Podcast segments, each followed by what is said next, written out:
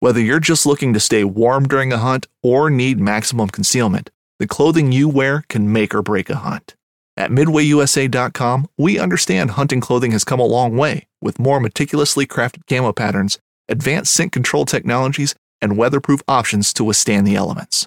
Hunters have to wait until their favorite season, but shouldn't wait on gear, which is why Midway USA offers super fast shipping. When you're ready for your next system, log on to MidwayUSA.com. Knives, machetes, saws, and shears, multi tools, shovels, swords, axes, spears, hatchets, and tomahawks. If it cuts, snips, slices, or chops, Midway USA has it. Find great gift ideas in our huge selection of pocket knives and other everyday carry folding knives. Make a statement or create a family legacy with one of our top of the line hunting knives. We've got a great selection of manual and electric sharpeners too. For just about everything for the outdoors, check out midwayusa.com. Welcome to season four, episode 89 of the North American Outdoors podcast. My name is Heidi Rayo, and I'm coming to you from the great state of Texas. Last week, we talked about the history of America's successful wildlife restoration program. So, this week, we are going to dive a little bit deeper and be more specific here in Texas what do all of those numbers mean? And where does that money go? And how is it spent by we hunters and anglers across the state? The National Survey of Fishing, Hunting, and Wildlife Associated Recreation is sponsored by the U.S. Fish and Wildlife Service and provides information on individuals involved in fishing, hunting, and other wildlife associated recreation. This national survey reports results from interviews with U.S. residents about their fishing, hunting, and wildlife watching. This report focuses on participation and expenditures of persons 16 years of age and older. Since this national survey is conducted only every five years, we're going to report the most recent data from 2016 research found that there were 39.6 million hunters and anglers combined. This includes 35.8 million anglers and 11.5 million hunters. Of course, some outdoorsmen and women identified as doing both activities, hunting and fishing, but for purposes of this next topic, we are going to focus on those 11.5 million hunters across the United States. Of those 11.5 million hunters, 9.2 million of them hunted big game. 3.5 million were small game hunters, and 2.4 million were migratory bird hunters. These 11.5 million hunters spent over 26.2 billion with the B dollars, which averages about $2300 per hunter. This number could fill all NFL stadiums 6 times over. These 11.5 million hunters is also almost 4 times the total number of people who attended baseball games at the Los Angeles Dodgers over a full season, which was only 3.9 million in 2019 versus the 11.5 million hunters. Hunters spend more on their activity than the total revenue of McDonald's, which was only 21.5 billion versus what hunters spent, which was 26.2 billion those 11.5 million hunters is greater than the population of the number one city, which is New York, plus the population of the number two city size of Los Angeles, which only equates to 11 million people. More Americans hunt and shoot than play golf. The average hunter spends 18 days engaged in their sport, which equates to over 282 million days collectively in the woods, fields, and wetlands enjoying their sport. These 39.6 million hunters and anglers spent over $81 billion that year. That equates to $6.75 billion each month, $1.5 billion each week, $221 million each day, and $8.6 million spent each hour. That equates to approximately $2,300 spent per person per year. Most people on average spend way more than $2,300 per year on those activities that they love while hunting and fishing. Hunter and angler spending is greater than the revenue of Microsoft, eBay, Google, and Yahoo all combined. Americans who enjoy hunting and fishing outnumber motorsport fans by more than a two to one ratio. Nationwide, the sport fishing industry supports more jobs than the U.S. Postal Service. Sportsmen spend $378 million on ice. 2.6 million residents here in Texas hunt and fish every year. 1.4 million out of state hunters and anglers come to Texas to spend their dollars pursuing our resources.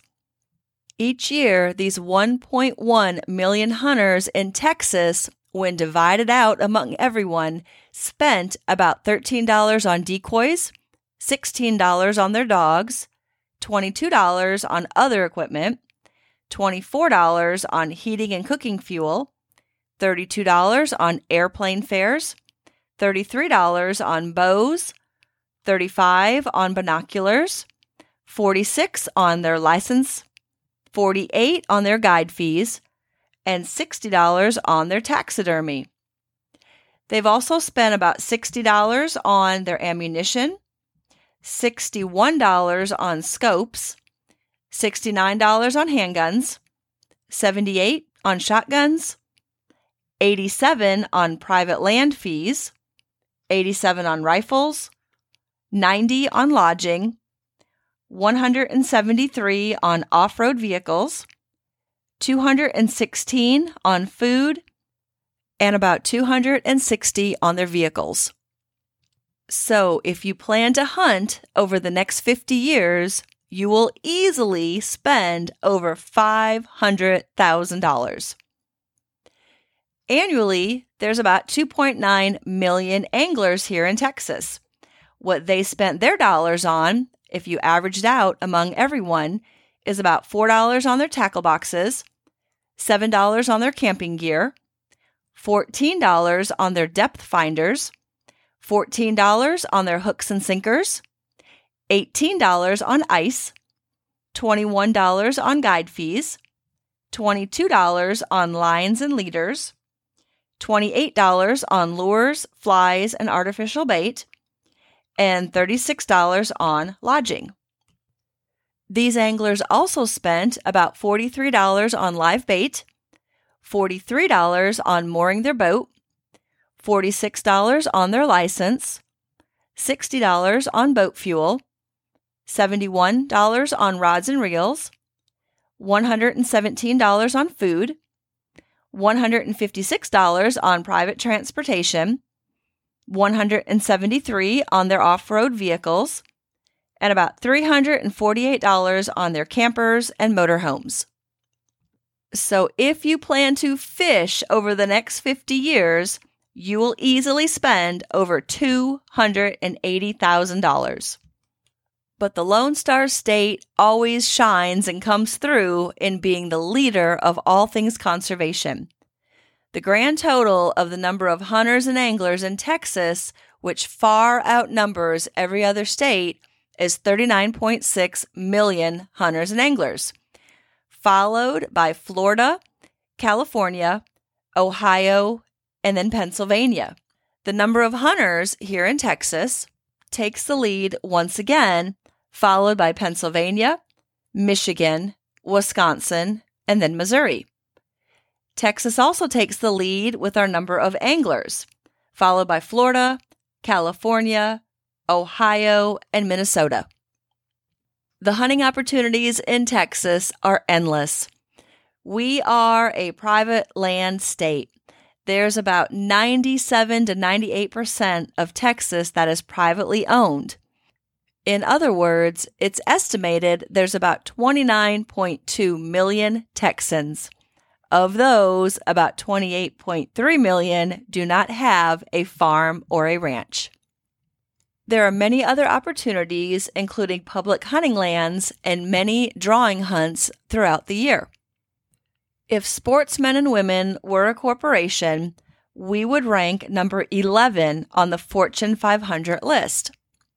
To put that in perspective, the movie Titanic grossed $376 million in just nine weeks. The hunting and shooting sports industry generates that much money in four days. Where this money comes from, we talked about this last week on our podcast, is by the early 1900s, late 1800s, there was a lot of unregulated hunting going on. A lot of market hunting was happening, and there were no limitations on wildlife. So, market hunting, lack of regulations, and lack of wildlife numbers, plus the destruction of habitat, and nationwide, we are losing about 2,500 acres per day due to development. Those two factors alone led to the devastation of many wildlife species. Some of these species that suffered were the beaver, the black bear, Canada goose, the wood duck, the wild turkey, and the white-tailed deer. The passenger pigeon became extinct. During the late 1800s, the market hunters flooded the West in search of fur, feathers, and meat. More and more people flooded into North America to partake in the endless bounty of game. Many wildlife species were on the brink of extinction because of this unregulated hunting and trapping. North American wildlife had their darkest hour in the early 1900s sportsmen recognized the need to organize and to protect wildlife and habitat if there was ever going to be a future use for future generations to continue on with conservation. In 1900, the Lacey Act made it illegal to transport game animals across state lines, which ended market hunting. There were leaders that also emerged during this time period. With the presidential appointment of Theodore Roosevelt, the conservation movement made huge strides. Another prominent figure was Aldo Leopold, who is known as the father of wildlife management. One of the most important advancements occurred in 1937. Congress enacted legislation creating the Federal Aid and Wildlife Restoration Act, otherwise known as the Pittman Robertson Act. This was passed by Congress in 1937 and is a partnership between hunters, firearm manufacturers, the U.S. Fish and Wildlife Service, and state wildlife management agencies. If you own a firearm or archery equipment for any or whatever reason, when you made the purchase of that equipment, you paid a federal excise tax on that equipment. This was the first time in history, back in the 1930s, and the only time in history a group of people, hunters, came together, they organized, and they wanted to be taxed on the items that they purchased in order to provide future generations and securing the future of our wildlife conservation. There is an 11% federal excise tax on shotguns and rifles, ammunition, and bows. There is a 10% federal excise tax on handguns, and a 12.4 federal excise tax on arrow shafts, points, nocks, and vanes.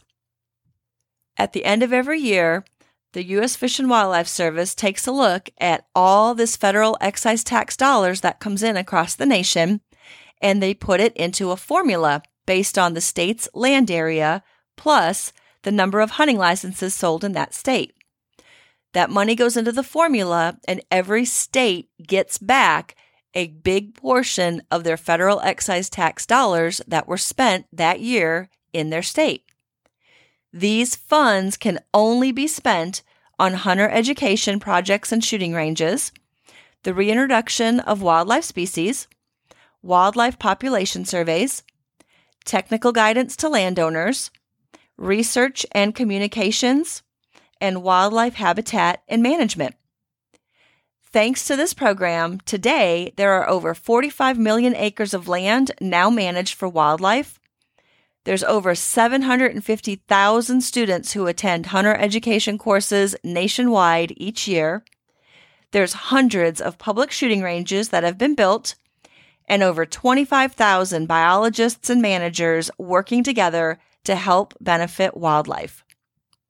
In 2019, the Pittman Robertson program and our apportionment here in Texas totaled almost $31 million.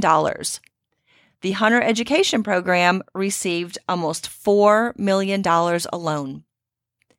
Not only does this program bring the money back to the state, but it directly benefits the success story of wildlife. Back in the 1930s, the pronghorn antelope numbers ranged about 12,000. Today, there's over 1.1 million antelope. The wild turkey numbers back in the 1930s were around 30,000. Today, there's over 7 million wild turkeys. The elk populations were around 41,000 back in the 1930s, and today they're thriving at over a million. White-tailed deer back in the 1930s had only about 500,000 in existence. Today, need we say more about the thriving numbers of white-tailed deer in existence at over 18 million, thanks to wildlife habitat and conservation restoration. It is a fact that no North American animal has become extinct because of regulated sport hunting. The main causes of threatened and endangered species are number one, urbanization and that loss of habitat. Also, competing with introduced species or exotics, controlled pests, if they're naturally rare, if they've had past exploitation, pesticides, illegal killing, and down at the very bottom, the grand total of zero for legal hunting, no animal has become extinct because of that regulated sport hunting.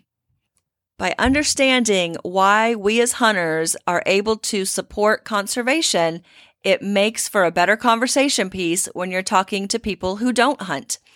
Because of this excise tax from the Sport, Fish, and Wildlife Restoration Program, all animals are able to benefit from the land and the habitat and the conservation efforts put forth by biologists and people working to improve the wildlife habitat. Non game species directly benefit from all the efforts put forth by hunters and anglers in the field of conservation. There is no better classroom than the outdoors, roaming the woods and waters and creating memories that will last a lifetime. This is Heidi Rayo, and you've heard another North American Outdoors podcast. For more information, Visit NorthAmericanOutdoors.org and follow me on Instagram at North American Outdoors. Have a great day. Pursuing wild game in wild places. Tune in to Hunt Stand Presents Saturdays at 8:30 p.m. Eastern. Waypoint TV, the destination for outdoor entertainment.